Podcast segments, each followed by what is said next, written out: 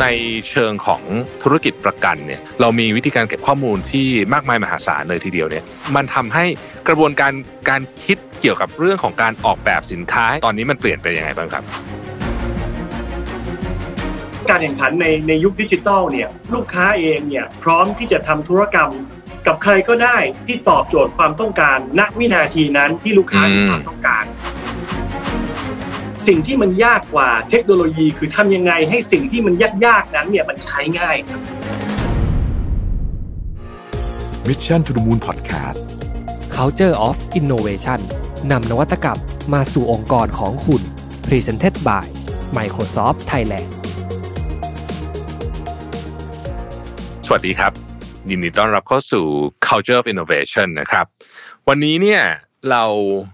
ร่วมกับ Microsoft เนี่ยนะครับ Mission to the Moon เรามาคุยกับบริษัทบริษัทหนึ่งที่ต้องบอกว่าอยู่คู่คนไทยมานานมากนะครับ แล้วก็ผมเชื่อว่าทุกท่านเนี่ยรู้จักบริษัทนี้เป็นอย่างดีนะครับ ธุรกิจที่เราจะมาคุยกันวันนี้เนี่ยคือธุรกิจประกันนะครับ ซึ่งเป็นธุรกิจที่ต้องบอกว่ามีข้อมูลมหาศาลนะฮะแล้วก็เป็นธุรกิจที่อยู่บนข้อมูล อยู่บนการบริหารจัดการความเสี่ยงต่างๆ นานาเนี่ยนะครับ ที่พอนำเทคโนโลยีเข้ามาแล้วก็พฤติกรรมผู้บริโภค เปลี่ยนไปด้วยเนี่ยนะครับทำให้วิธีคิดเกี่ยวกับธุรกิจประกันเนี่ยเปลี่ยนไปเยอะมากนะครับ ซึ่งวันนี้เนี่ยผมต้องบอกว่าได้รับเกียรติอย่างสูงนะครับ เพราะว่าแขกรับเชิญของเราในวันนี้นะครับ คือคุณกฤษจันทโนทกเนี่ยคือประธานเจ้าหน้าที่บริหารของ AIA ประเทศไทยนะครับ น่าจะตอบทุกเรื่องที่เกี่ยวข้องกับประกันในวันนี้ เทคโนโลยีที่เข้ามาเปลี่ยนวงการประกันณเวลานี้พฤติกรรมลูกค้าที่กำลังเปลี่ยนไปโควิด ก็เป็นส่วนหนึ่งนะครับ แล้วก็อนาคตเนี่ย ธุรกิจประกันเนี่ย จะยังเป็นแบบเดิมหรือเปล่าวิธีคิดของธุรกิจประกันจะยังเป็นแบบเดิมไหมหรือจะกลายเป็นอะไรที่น่าตื่นเต้นขึ้นไปอีกนะครับ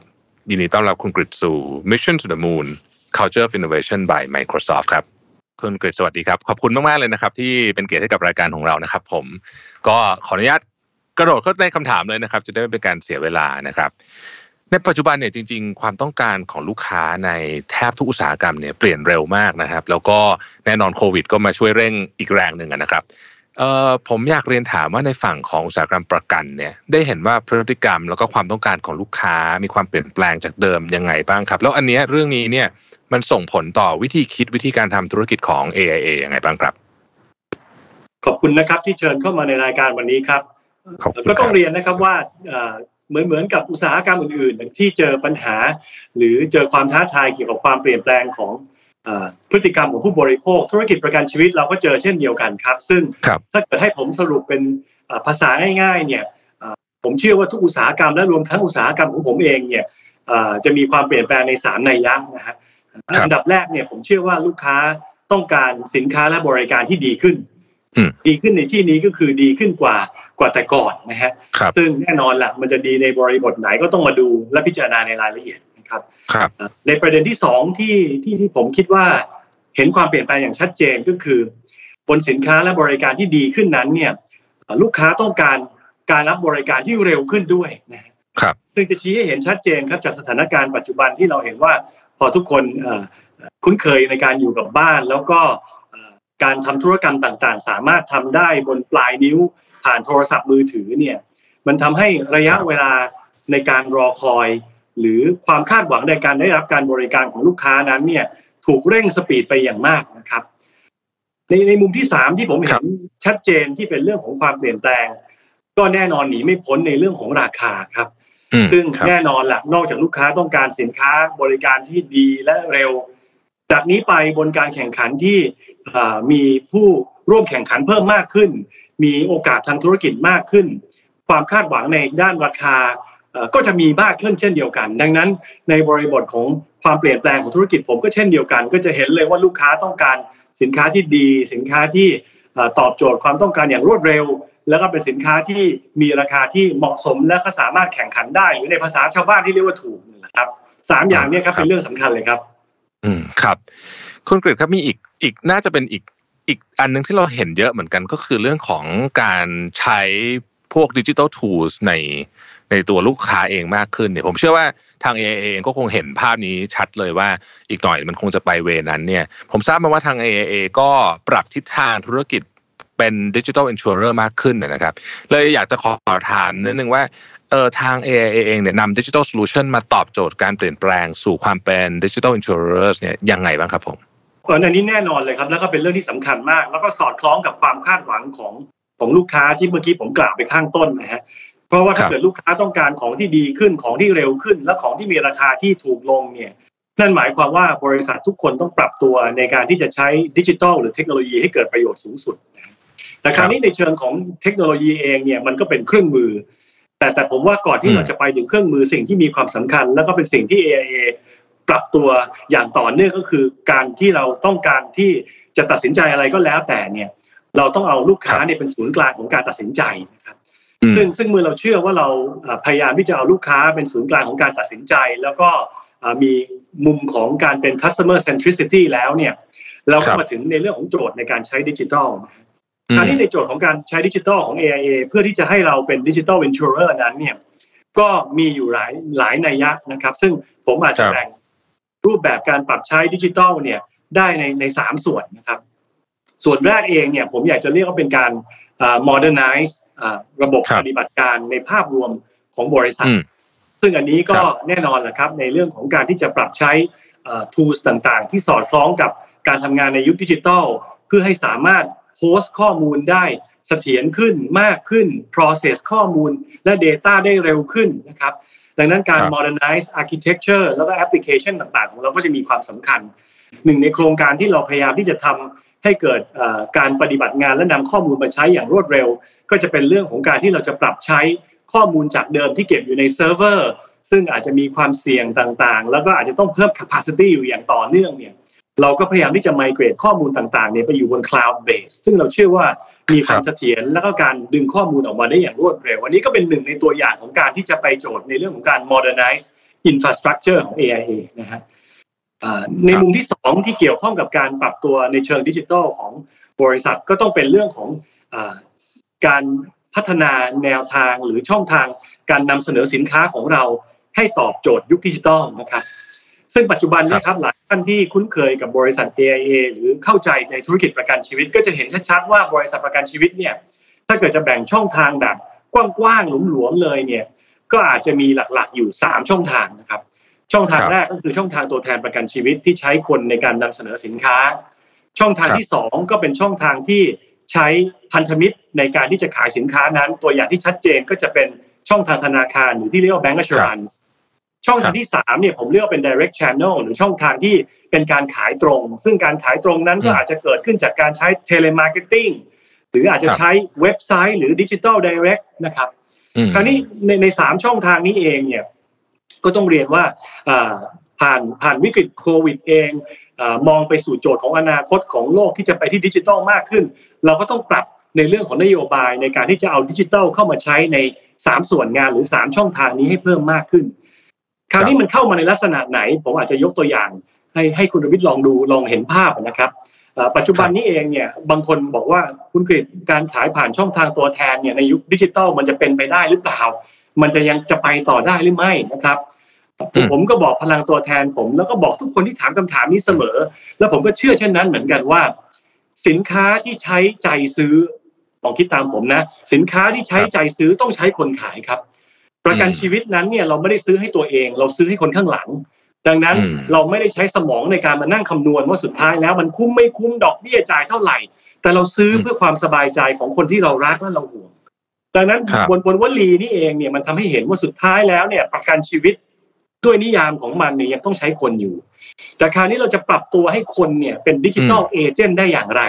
อันนี้ผมยกตัวอย่างขอยกตัวอย่างในรายละเอียดให้ลองเห็นภาพแล้วกันนะครับ จะดีหรือไม่ถ้าเกิดอนาคตพลังตัวแทนของ AIA จะสามารถใช้ดิจิทัลได้ในบริบทดังต่อไปนี้ ผมยกตัวอย่างนะครับ ตัวแทนเราทุกคนเนี่ยมี Facebook ทุกคนมีเพื่อน Facebook อยู่หลายพันนะครับ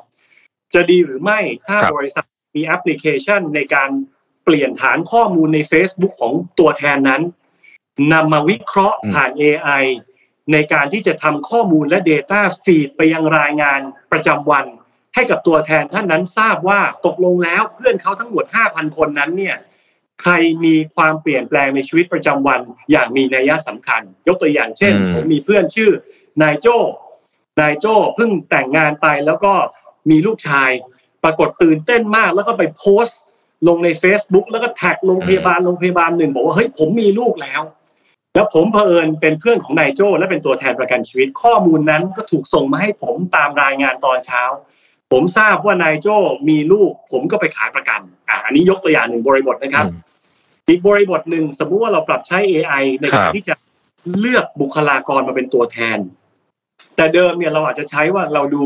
เราสัมภาษณ์ เราดูหน่วยก้าน ดูประสบการณ์ดูแบ็กกราวด์แต่ถ้าเราเก็บข้อมูลเชิงสถิติ และสามารถปรับ AI มาใช้ได้เนี่ย จากการวิเคราะห์ดูข้อมูล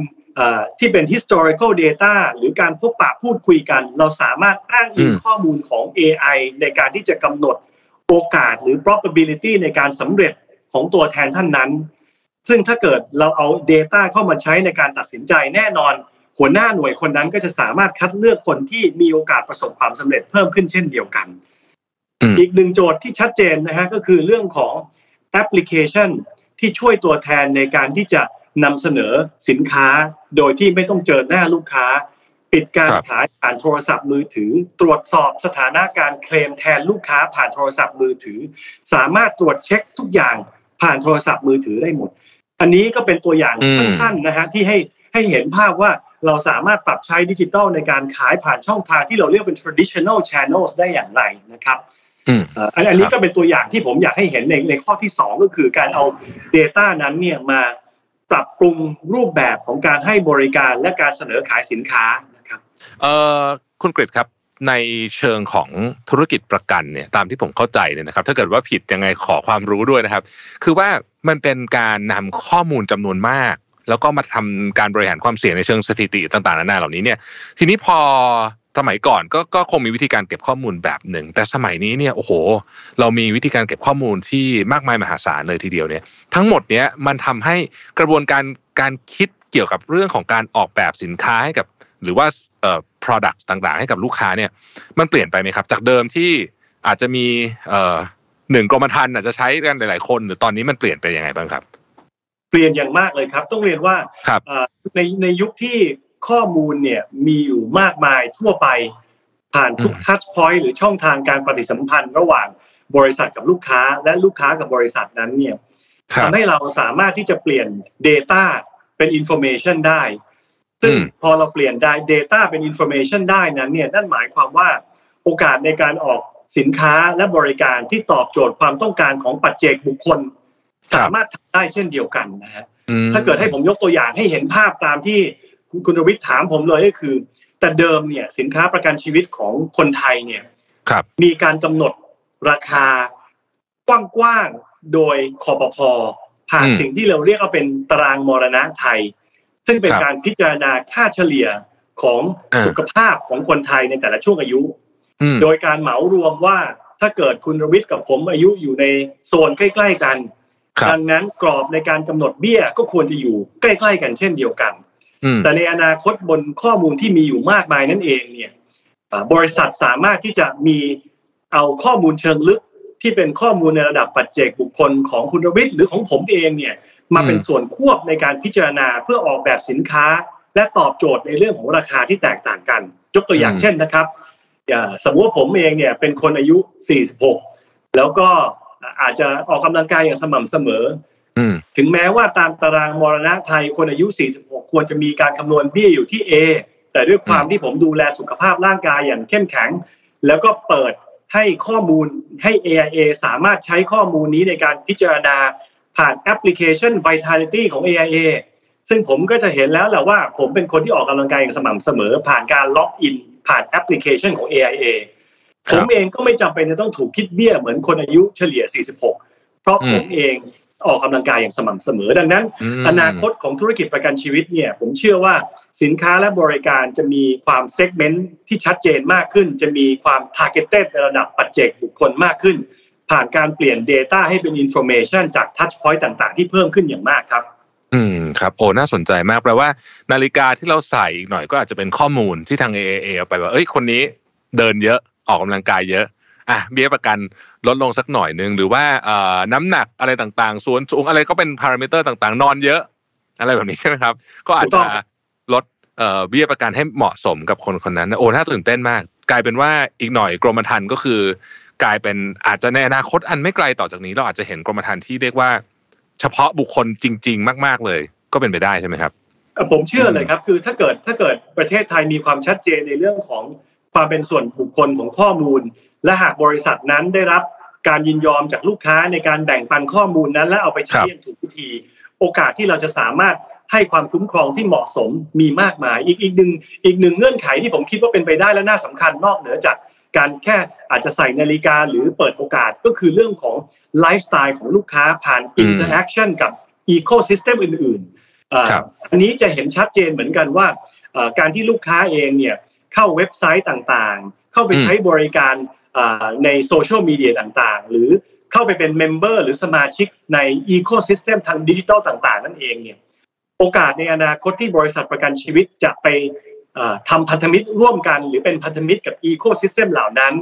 เพื่อเข้าใจถึงจังหวะและโอกาสในการนำเสนอสินค้าที่ถูกที่ถูกเวลาอืมอันนี้ก็จะเป็นอีกหนึ่งโอกาสที่เราสามารถที่จะได้มาซึ่งโอกาสในการตอบโจทย์ความคุ้มครองผ่านข้อมูลที่เพิ่มขึ้น ผมยกตัวอย่างนะครับ สมมติว่าครัคุบณรวิทย์เองเนี่ยใช้บัตรเครดิตของแบงก์แบงก์หนึ่งอยู่ แล้วแบงก์อืมแบงก์นี้เองเนี่ยเป็นพันธมิตรกับบริษัท AIA ครับเมื่อวันที่คุณรวิทย์เองเนี่ยไปรูดจองบ้านหลังหนึ่งหอืรืมออาจจะไปรูดซื้อสินค้าที่เป็นเฟอร์นิเจอร์ที่ชิ้นใหญ่หน่อยอืม behavior ตัวเนี้ยมันจะถูก trigger และชี้ให้เห็นถึงความน่าจะเป็นว่าเฮ้ยคุณรวิทย์กำลังที่จะมีการลงทุนเพิ่ม ผ่านอสังหาริมทรัพย์ หรือมีการสร้างครอบครัว และจังหวะนั้นเองเนี่ยข้อมูลจะถูกส่งไปที่บริษัทประกันชีวิต เพื่อนำเสนอสินค้าที่ตอบโจทย์ความคุ้มครองที่คุณรวิทย์อาจจะมองหา ไม่ว่าจะเป็นประกันอัคคีภัยที่คุ้มครองบ้าน หรือประกันโฮมคอนเทนต์ในสิ่งที่คุณรวิทย์ซื้อ หรือประกันสินเชื่อที่คุณรวิทย์เพิ่งออกมา หรือประกันอืมชีวิตในการที่จะมั่นใจได้ว่าบ้านหลังนี้ไม่ว่าจะเกิดอะไรขึ้นก็จะเป็นของทายาทของคุณรวิทย์ดังนั้นไอ้ event based marketing ก็จะเกิดมากขึ้นผ่าน Data ที่เพิ่มมากขึ้นเช่นเดียวกันครับโอ้ครับโอ้น่าตื่นเต้นมากเลยนะครับ ทั้งเมื่อกี้คุณกฤษกรณาเล่าให้เราฟังทั้งการพัฒนาตัวประสบการณ์ของเอเจนต์เอง อันนี้ก็สามารถทำอะไรได้เยอะมาก แล้วก็แน่นอนพัฒนาประสบการณ์ของลูกค้าโดยเอาเออสิ่งที่สมัยก่อนอาจจะหายากนิดนึง ก็คือข้อมูลพวกนี้เนี่ยซึ่งเดี๋ยวนี้เนี่ยมันเริ่มมีมากขึ้นเรื่อยๆเนี่ยทำให้ทั้งงานของเอเจนต์เราก็ทำง่ายขึ้น ตรงใจลูกค้ามากขึ้น ลูกค้าเองก็ได้ของที่เหมาะสมกับเขามากขึ้นด้วยเนี่ยนะครับ อยากถามคุณกฤษต่อว่านวัตกรรมที่ว่านี้เนี่ยจะช่วยให้ AIA เนี่ยแตกต่างจากผู้เล่นรายอื่น ๆ ในตลาดได้ยังไงบ้างครับผมผมเชื่อว่าสิ่งที่จะที่จะเปลี่ยนเกมจริง ๆ ในในเชิงดิจิทัลคือข้อที่ 3 ซึ่งเมื่อกี้ผมเล่าไปแล้ว มันจะมีเรื่องของการ modernize เทคโนโลคยีรับของบริษัท ซึ่งผมเชื่อว่าทุกคนทำครับเพียงครับแต่ว่าใครตังค์เยอะหน่อยก็ลงทุนได้เยอะหน่อยนะอืมอันที่สองก็จะเป็นเรื่องของการที่จะ ปรับใช้ touch point เพื่อให้ตอบโจทย์ customer journey ผ่านการใช้ช่องทางที่แต่ละบริษัทมีอยู่ ซึ่งผมก็เชื่อเช่นเดียวกันว่าทุกบริษัททำแน่นอน แต่ครับบริษัทไหนมีความเข้มแข็งในช่องทางการขายไหนก็ต้องว่ากันไปอืมแต่แต่ตัวที่ผมเชื่อว่า AIA จะสามารถทำให้เกิดความแตกต่าง แบบมีนัยสำคัญอ่าผ่านการโฟกัสและการลงทุนก็คือเรื่องที่ 3 ครับครับผมผมเชื่อว่าการแข่งขันในในยุคดิจิทัลเนี่ยเอ่อเราไม่สามารถมองโจทย์ของธุรกิจ ในเลนส์ของการมองธุรกิจแบบไซโลได้อีกต่อไปอืมหมายความว่าลูกค้าเองเนี่ยพร้อมที่จะทำธุรกรรมกับใครก็ได้ที่ตอบโจทย์ความต้องการ ณวินาทีนั้นที่ลูกค้ามีความต้องการครับซึ่งหมายความว่าแต่เดิมที่เราเชื่อว่าคนจะซื้อประกันก็ต่อเมื่อตัวแทนต้องเดินไปขาย หรือคนอืมจะซื้อประกันก็ต่อเมื่อเขาตื่นขึ้นมาอยากจะซื้อเนี่ยมันอาจจะไม่เป็นจริงอีกต่อไป แล้วหมายความว่าคู่แข่งของบริษัทประกันชีวิต อาจจะไม่ใช่บริษัทประกันด้วยกันอื แต่มอาจจะเป็นคนที่มี daily interaction หรือมีปฏิสัมพันธ์กับลูกค้าในชีวิตประจำวันอย่างต่อเนื่อง แล้วคนคนนั้นตั้งหากล่ะครับ ที่จะไปหาพันธมิตร ที่จะมาเติมเต็มความต้องการต่างๆ ที่ลูกค้ามี พูดง่ายๆว่า ใครก็แล้วแต่ที่สามารถเป็นเจ้าของอีโคซิสเต็มของลูกค้าและลูกค้าไว้ใจเนี่ยเขาครับเองก็จะสามารถเป็นผู้กำหนดสินค้าและบริการที่ลูกค้าท่านนั้นจะใช้เอ่อ ในในชีวิตประจำวัน คราวนี้พอมาถึงข้อนี้เองเนี่ยมันหมายความว่า สิ่งที่เราจะสามารถทำเพื่อตอบโจทย์ความสำเร็จในระยะยาวของธุรกิจประกันชีวิตเนี่ย มันไม่ได้เป็นการที่ว่าเราจะต้องมาสร้างความเข้มแข็งและทำเองทุกอย่างครับแต่จากนี้ไปเนี่ยเราจะต้องเตรียมความพร้อมของเราในการที่จะไปโจทย์ดิจิทัลอืมแล้วก็เตรียมให้บริษัทนั้นเนี่ยมีความคล่องตัว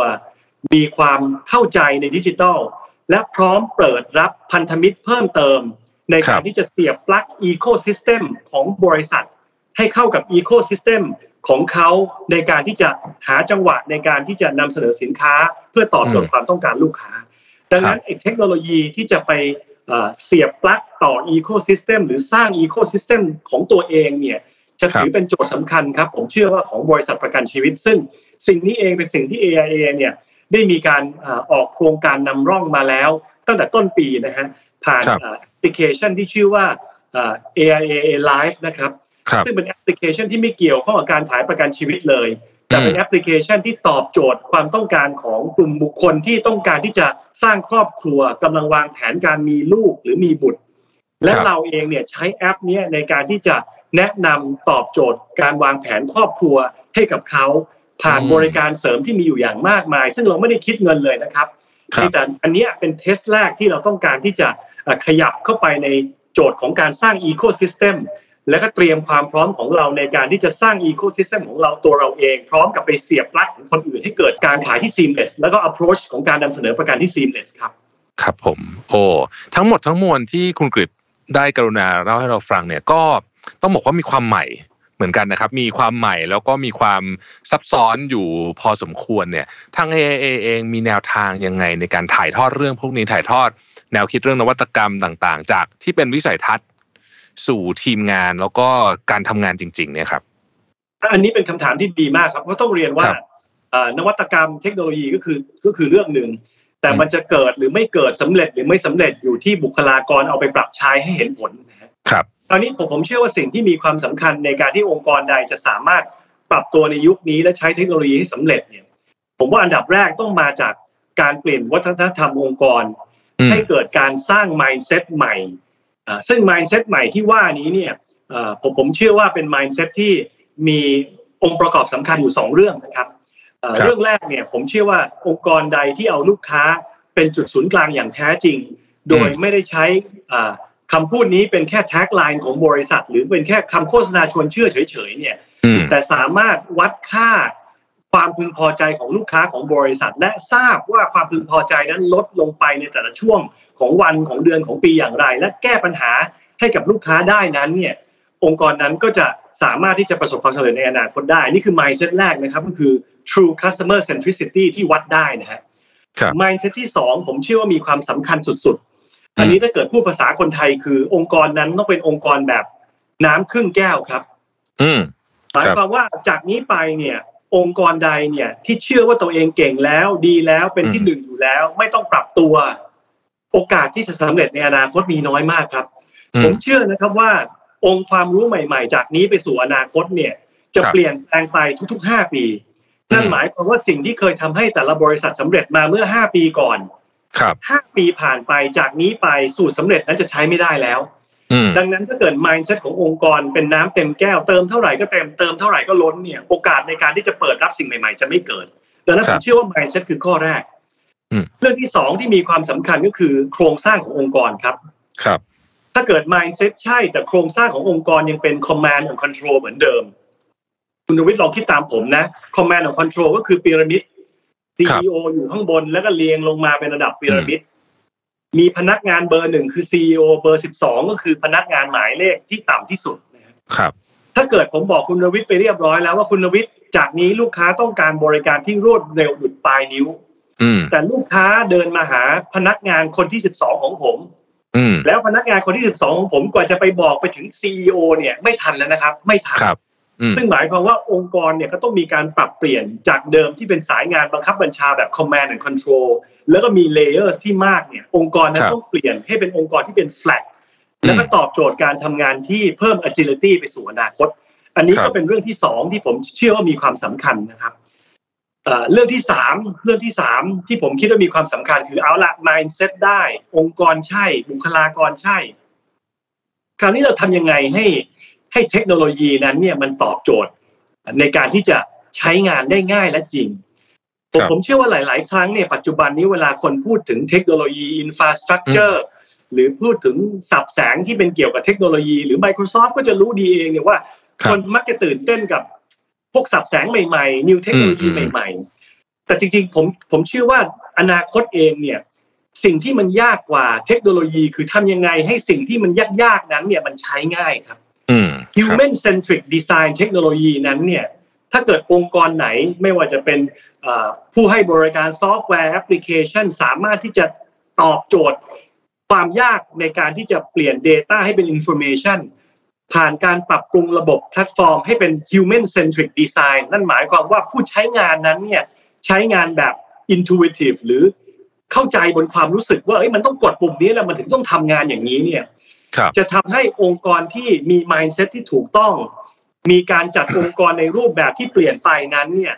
ใช้ผลสำเร็จจากเทคโนโลยี เพื่อทำให้เกิดความเปลี่ยนแปลงอย่างก้าวกระโดดและยั่งยืนครับสามอย่างนี้แหละครับ ผมเชื่อว่าเป็นสิ่งสำคัญ แล้วก็ไม่ได้เป็นทุกอย่างที่เอ่อแต่ละองค์กรจะสามารถควบคุมได้ แต่ผมเชื่อว่าในภาพรวมก็จะไปในลักษณะนี้เหมือนกันครับโอ้ครับโอ้อันนี้เป็นการสรุปที่ดีมากเลยนะครับ คุณกฤษครับ อันแรกคือ mindset ต้อง customer centric จริง ๆ ไม่ใช่แค่เขียนเอาไว้เฉยๆนะครับแล้วก็ผมชอบวันนี้ก็คือ mindset ของน้ำครึ่งแก้วสำคัญจริง ๆ ต่อให้วันนี้สำเร็จขนาดไหนก็ตามเนี่ยคุณกฤษบอกว่าถ้ายังใช้แบบนี้ไปเรื่อยๆ 5 ปี cycle นี้อาจจะเปลี่ยนนะครับไอ้แผนการเดิมท่าเดิมเนี่ยจะไม่ work แล้ว อันที่สองเป็นเรื่องโครงสร้างองค์กรนะฮะยิ่งองค์กรยิ่งใหญ่ ยิ่งเติบโตไปเลยไอความห่างนี่ต้องระวังอ่ายิ่งยิ่งองค์กรสมัยใหม่ต้องแฟลตต้องเร็วนะครับ อันที่สามคือเทคโนโลยี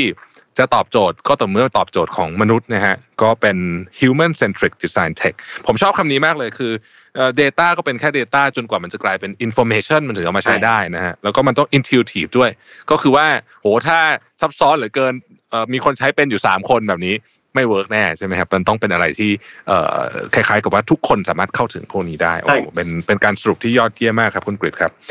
คำถามสุดท้ายครับ อันนี้ชวนมองไปไกล ไกลๆเลยเนี่ยนะครับว่าในฐานะที่ AA เป็น Digital Insurer เนี่ยมองอนาคตของธุรกิจที่เราเรียกวันนี้ว่าประกัน การความคุ้มครองต่างๆเนี่ยครับมองไปไกลๆเนี่ยมันจะเปลี่ยนไปยังไงบ้างครับ อันนี้อาจจะไม่อาจจะคุณเกรดจะลองเล่าเป็นในเชิงของแบบภาพอนาคตไกลๆก็ได้ครับ แล้วก็เทคโนโลยีอะไรที่ถ้ามาถึงปุ๊บวันนั้นเนี่ย มันจะเปลี่ยนภาพของธุรกิจเราอีกบ้างครับ คือคือคือผมคิดว่าเอ่อในอนาคตธุรกิจเอ่อประกันชีวิตที่เรารู้จักในวันนี้เนี่ยครับมันมันจะมีความเปลี่ยนแปลงในในสามสี่ประเด็นดังต่อไปนี้นะครับ อันดับแรกจริงๆผมที่ผมได้เล่าให้คุณนริศฟังก็คือ จากเดิมที่เราเชื่อบนเอ่อความเสี่ยงบนค่าเฉลี่ยของเอ่อตารางมรณะไทย หรือความครับเสี่ยงบนค่าเฉลี่ยของประกันของประชากรนั้นเองเนี่ยอืผมมเชื่อว่าในอนาคตบริษัทประกันชีวิตจะสามารถรับความเสี่ยงในระดับปัจเจกบุคคลได้ ผ่านการช่วยเหลือของการเปลี่ยนข้อมูลอ่านั้นเนี่ยให้เป็นอ่าข้อมูลที่มีประโยชน์ในการรับประกันการพิจารณา ด้วยตัวอย่างที่ผมได้เล่าให้ฟังไปแล้วนะครับ เพราะว่าครับยิ่งเรารู้ข้อมูลความเสี่ยงในระดับปัจเจกบุคคล เราก็สามารถออกแบบสินค้าและบริการที่ตอบโจทย์นายกฤษแล้วก็นายรวิทย์ได้โดยที่ไม่ต้องไปเหมือนกับคนที่อายุใกล้กับเรา อันอันนี้ผมเชื่อว่าเกิดขึ้นแน่นอนก็คือ individual based product and service เกิดขึ้นร้อยเปอร์เซ็นต์นะครับครับเรื่องที่สองที่ผมเชื่อว่าอ่า จะเกิดขึ้นแน่ๆเหมือนกันก็คืออ่า convergence ของธุรกิจประกันชีวิตเนี่ยมันจะเกิดการอ่า converge หรือควบรวมหรือประสานกันกับในสิ่งที่เราเรียกว่า health and wellness นะครับครับก็คือจากเดิมเนี่ยเรามองว่าเราเป็นคนรับประกันความเสี่ยงอืมแต่ผมเชื่อว่าอนาคตธุรกิจประกันชีวิตอ่าในอนาคตเนี่ยเราจะขยับจากการเป็นผู้รับประกันความเสี่ยง ซึ่งเรายังจะเป็นเหมือนเดิมนะครับค แต่รับขยับเข้าไปใน health and wellness space เพิ่มขึ้นอืมนั่นหมายความว่าอ่าการที่เราจะอ่ามี vertical หรือ horizontal integration ใน health and wellness space นั้นเนี่ยผมเชื่อว่าเห็นเห็นเห็นแน่นอนนะครับอืมผมเชื่อว่าจะไม่จะไม่เป็นเรื่องแปลกในอนาคต ถ้าเกิดบริษัทประกันชีวิตไหนที่มีเอ่อต้นทุนมีงบประมาณ มีวิสัยทัศน์เอ่ออยู่ดีๆอาจจะเป็นเจ้าของเครือโรงพยาบาล อืมอาจจะเป็นเจ้าของเครือศูนย์สุขศูนย์ดูแลสุขภาพผู้สูงอายุอืมหรืออาจจะเป็นเครือเอ่อของ network ของการออกกำลังกายหรือจิมที่ใหญ่ที่สุดในเอเชียหรือประเทศ ซึ่งซึ่งอืมผมเชื่อว่าใน convergence ที่เกิดขึ้นจากการเป็นผู้รับประกันการพิจารณารับประกันนั้นเนี่ยมันจะถูกค่อยๆขยับเข้าไปใน health and wellness space อืมและธุรกิจมันก็จะ converge กันมากขึ้นนะครับ เพราะว่าครับความใกล้เคียงในการเอ่อออกแบบสินค้าและบริการนั้นเนี่ยมันมันมันชัดเจนมากๆนะครับ อันนี้คือข้อที่สองที่ผมเชื่อว่าเกิดขึ้นแน่นะครับ อันอันที่สามที่ผมคิดว่าในอนาคตที่ทุกท่านจะเห็นชัดเจนก็คือ ความเป็นเจ้าของของลูกค้า หรือความผูกขาดในความเป็นเจ้าของของลูกค้าของแต่ละบริษัทประกันชีวิต แล้วก็การนำเสนอสินค้าของแต่ละบริษัทประกันชีวิตนั้นเนี่ย มันจะเปลี่ยนไป ซึ่งซึ่งผมเชื่อว่าในอนาคตเนี่ยโจทย์แทนที่จะมองว่าแต่ละบริษัทนั้นเนี่ยจะจะจะมาแข่งกันเองเนี่ยในในมุมมองของการที่จะสร้างยอดขายในเรื่องประกันชีวิตเนี่ยแต่จะจะมาแข่งกันในมุมมองของการหาพันธมิตร หาอีโคซิสเต็มเพื่อให้มีโอกาสเข้าไปอยู่ในส่วนร่วมของการใช้ชีวิตของลูกค้าในระดับประจำวันให้มากขึ้น ซึ่งซึ่งคนใดที่สามารถขยับเข้าไปใกล้โจทย์นั้นได้มากที่สุดนั้นเนี่ยโอกาสที่ท่านจะได้รับ ข้อมูลเพื่อมาเปลี่ยนให้เป็นอินไซต์เนี่ยก็จะมียิ่งมากขึ้น และทำให้โอกาสในการที่จะหาธุรกิจที่พ่วงต่อก็จะมีเยอะขึ้นเช่นเดียวกันนะครับ ซึ่งหมายความว่าในข้อที่สามนี้เองเนี่ยจะไม่แปลกใจเลยว่า บริษัทประกันชีวิตก็จะมีรูปแบบในการทำธุรกิจ หรือมีกลุ่มบริษัทที่ขยายธุรกิจไปนอกเหนือจากประกันชีวิต อะไรก็แล้วแต่ที่ทำให้เขาสามารถได้ลูกค้า หรืออยู่ในชีวิตประจำวันลูกค้าเขาจะทำไว้ก่อน เพื่อที่หวังที่จะ ได้ลูกค้ามาเพื่อตอบโจทย์ในระยะยาว อันนี้อันนี้ก็เป็นสามเรื่องที่ผมเชื่อว่าว่าว่าจะเกิดขึ้นค่อนข้างแน่นอนนะฮะอันนี้คือในมุมของธุรกิจในเชิงของบริษัท ถ้าเกิดในมุมของตัวลูกค้านั่นเองเนี่ยผมก็บอกได้เลยว่าอนาคตเนี่ยจากเดิมที่ที่คนเราเนี่ยป่วยแล้วค่อยไปหาหมอ แล้วหมอก็จ่ายยาในเรื่องของว่าเราป่วยอะไรเนี่ยมันเป็นการเขาเรียกว่าอะไร corrective corrective measure ในการ fix ปัญหา แต่แต่ผมเชื่อว่าในโลกอนาคตนั่นเองเนี่ยโจทย์มันจะกลายเป็น preventative ซึ่งหมายความว่าก่อนที่ผมจะป่วย ก่อนที่ผมจะเป็นอะไร เอาจีนเอา DNA ผมไปวิเคราะห์แล้วบอกเลยว่านายกฤษมีความน่าจะเป็นหนึ่งสองสามสี่ห้านั้น และบนความน่าจะเป็นนั้นนี่เราควรจะทำอะไรวันนี้เพื่อไม่ให้เกิดปัญหาในอนาคต ซึ่งหมายความว่าธุรกิจประกันชีวิตก็จะกลับหัวเช่นเดียวกัน แทนที่จะไปรอจ่ายในสิ่งที่มันเกิดขึ้นแล้ว แต่อาจจะไปรับประกันความเสี่ยงบนการพิจิตรสิ่งที่อาจจะเกิดขึ้นว่าเกิดหรือไม่เกิดแล้วเกิดแล้วทำอย่างไรดังนั้นโจทย์ของของมุมของคัสเตอร์ก็อาจจะเปลี่ยนไปแทนที่จะเป็นเรื่องของการแก้ไขปัญหากับกลายเป็นการพิจิตรแล้วก็ฟิกซ์ปัญหาก่อนที่มันจะเกิดขึ้นครับ โอ้โหครับ โอ้โห ครบถ้วนมากๆเลยนะครับ คุณกฤษครับวันนี้เนี่ยเเหมือนกับได้เรียนคลาสมินิ MBA เลยนะครับ ผมเชื่อว่าเดี๋ยวทีมงานเราจะไปย่อยเนื้อเนื้อหานั้นเนื้อหาน่าสนใจมากนะครับ แล้วก็คุณกฤษเล่าเรื่องสนุกมากเพราะว่าเป็นข้อข้อติดตามง่าย ไม่ต้องแบบว่าไม่เป็นคือมันกระชับแต่ว่าได้ได้ไปคิดต่อเยอะนะครับ แล้วก็แน่นอนว่าสิ่งที่คุณกฤษกรุณาเล่าให้เราฟังในวันนี้เนี่ย ไม่จำเป็นจะป้องไปใช้เฉพาะกับธุรกิจประกันเท่านั้นแต่ผมเชื่อว่าทุกธุรกิจฟังแล้วเนี่ยจะต้องได้อะไรบางอย่าง เพราะว่าในที่สุดแล้วเนี่ยเราเองก็ อยู่กับลูกค้าอยู่กับชีวิตคนเองนะครับฉะนั้นคุณภาพชีวิตของคนก็มีหลากหลายแง่มุมนะครับ วันนี้ต้องกราบขอบพระคุณคุณกริจันทโนทกนะครับ ประธานเจ้าหน้าที่บริหาร AIA ประเทศไทยที่กรุณาสละเวลามาให้ความรู้กับเราในวันนี้ครับ ขอบคุณคุณกริมากนะครับผม ขอบคุณครับ ขอบคุณครับ สวัสดีครับ Mission to the Moon Podcast Culture of Innovation Presented by Microsoft Thailand